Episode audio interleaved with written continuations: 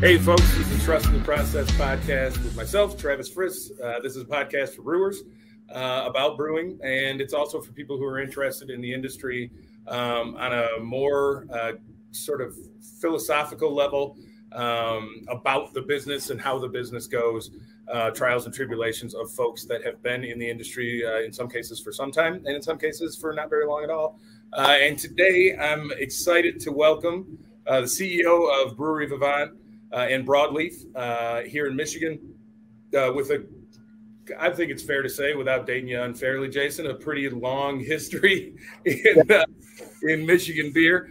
Um, it's not like we haven't talked before, but I am excited to talk to you today uh, and get a little bit of your perspective, um, particularly for uh, young brewers that might be coming up in the industry now. So, cool. hello. Yeah, and we finally get to hang out. right, exactly. Podcast, like that's awesome. yeah, right. Um, so, uh, Michigan beer is today what it is, uh, and things sure are changing. But this isn't the first time that's happened in Michigan beer. Um, and so, for me, I suppose um, I wanted to talk to you a little bit about uh, where where you started, um, because it was sort of in the first big push to production beer uh, here in Michigan. And I'm, I'm I'm not gonna I'm not don't quote me on the dates here and please correct me if I'm wrong. But yeah. um, you and several other folks uh, who uh, kind of attended, it seemed like to me, and graduated from Hope College, um, had a lot to do uh, with uh, the brewing industry in sort of the late 90s, early 2000s uh, which was, I mean, brewing was still really in its nascent phase. You know, making 2,000 barrels a year was a big deal. Um, like I say, a lot's changed, but a lot's very similar. And so I just kind of want to ask an open-ended question about what you, you know, where, where, what that was like, um, and then we can talk a little bit about how it became what it is now. Yeah, it, it is so interesting, you know, thinking about that. You know, so Hope College, you know, being a small religious school ends up, you know, putting out quite a few brewery owners. uh, and it is interesting. You know, I, think part of it is just, you know, we pursued beer pretty hard in those early days. Yes. And, uh, and that was, to me, you know, that transition from drinking like, you know, the cheapest beer you can find, whatever comes in a 30 pack, to then, you know, discovering beer with more flavor, all for me happened in that, you know, that time period of, you know, latter part of college and then uh, you know myself and and um, you know we got uh, Mike Stevens and uh, Engbers from Founders. You know we ended up you know we're from the same fraternity, and you know the dream back then was man if you could start a, your own brewery that would just be amazing. And uh, and you know those guys are a little older than me. Uh, I actually you know lived with Dave Engbers for a year uh, on campus. Oh. I can tell you some stories. I'm sure. Maybe, probably not on the podcast, but yeah. But, uh, but, you know, those guys, you know, the kind of legend of it is, you know, those guys had a business class, and uh, well, I think is actually Mike. Uh, Mike wrote a business plan for a brewery, and then that was kind of legendary in our fraternity. And uh, just the fact know, that he wrote it, just the fact he wrote it, and and that was something you could do, right? right. So that kind of planted the seed in our head, and then uh, Vanderkamp and I, you know, coming up younger, uh, we used to go skiing in Colorado all the time, and uh, you know, those, you know, ski areas and Denver and all those places already had a good beer culture, and we just, you know, fell in love with that.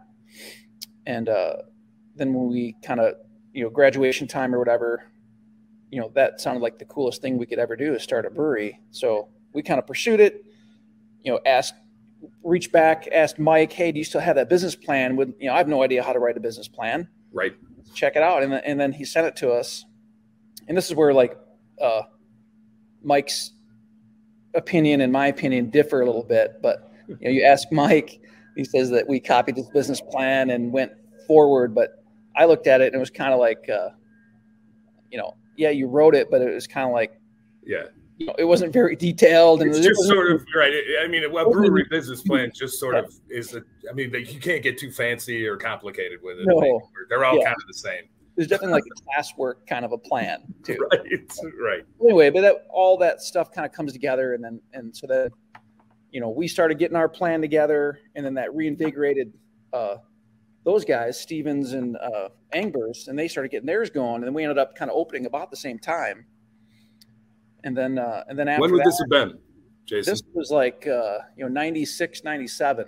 96, 97. Okay. Yeah. So Yep. uh, I think technically, you know, Founders opened ahead of New Holland, uh, but they were like contract brewing out of somewhere. So our facility actually opened first. Right. But uh, you know, And this was the this was the kind of warehouse facility that I came into with uh, when I was going to visit Haggerty in like 2002 out there Yeah. in the industrial yeah, park. that, that same building. Yeah, the mason jar. There, but uh, I think a, a, stiff wind would have just knocked that whole building right over back in the day. But, I always thought it must have been cold in the winter, man. oh my God! Sit in that pub and your hair would move. yeah. The breeze would come through. Yeah.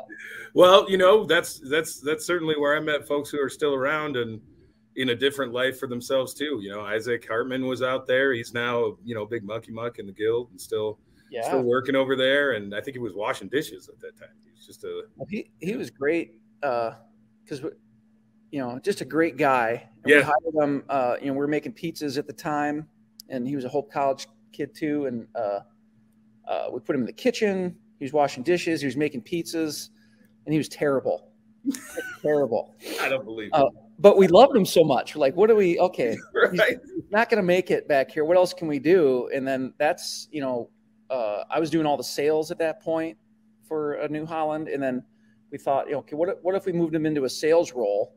Okay. He started working for me. And then, uh, then he just kind of took off from there. That was a much better uh, fit for him. And then, you know, he's been, been at it ever since, you know, that's probably got to be like 20 some years he's been there. So He's got some guts. I know Yeah. that. yeah, what a good Um, guy. And more than that, but he that's one of the important things he has, man. He's he's he's a, he's quietly bold dude. Yeah. Um so give us a little sense uh, of I mean, I know because I was around at that time, I guess, but give us a little sense of uh, from your perspective, what and I hate to put it in dry terms like this, but I think you'll understand what I mean. What was competition like? That means how much collaboration and um, sort of camaraderie was there between differing uh, distributing breweries at that time, or if there was none, or actual you know open competition, what maybe was that like? Yeah. Um, and then also, what did it feel like introducing folks? I mean, you had more or less a clean slate here. You were going in saying, "Look, this is what craft beer is in Michigan, guys." Of course, Bell's existed. Of course, Sam Adams had had commercials, you know, in football Right. games and stuff. But it, my, I graduated high school in 1997, so I, I was aware, but not really in tune with it. Yeah. Um, what what did it feel like? Well, you know, back then, you know, the, the general public was not interested in craft beer, and especially here in the Midwest, you know, everything Right. takes longer to kind of catch on out here. Yeah, Yeah, but we but we could see it, you know, because we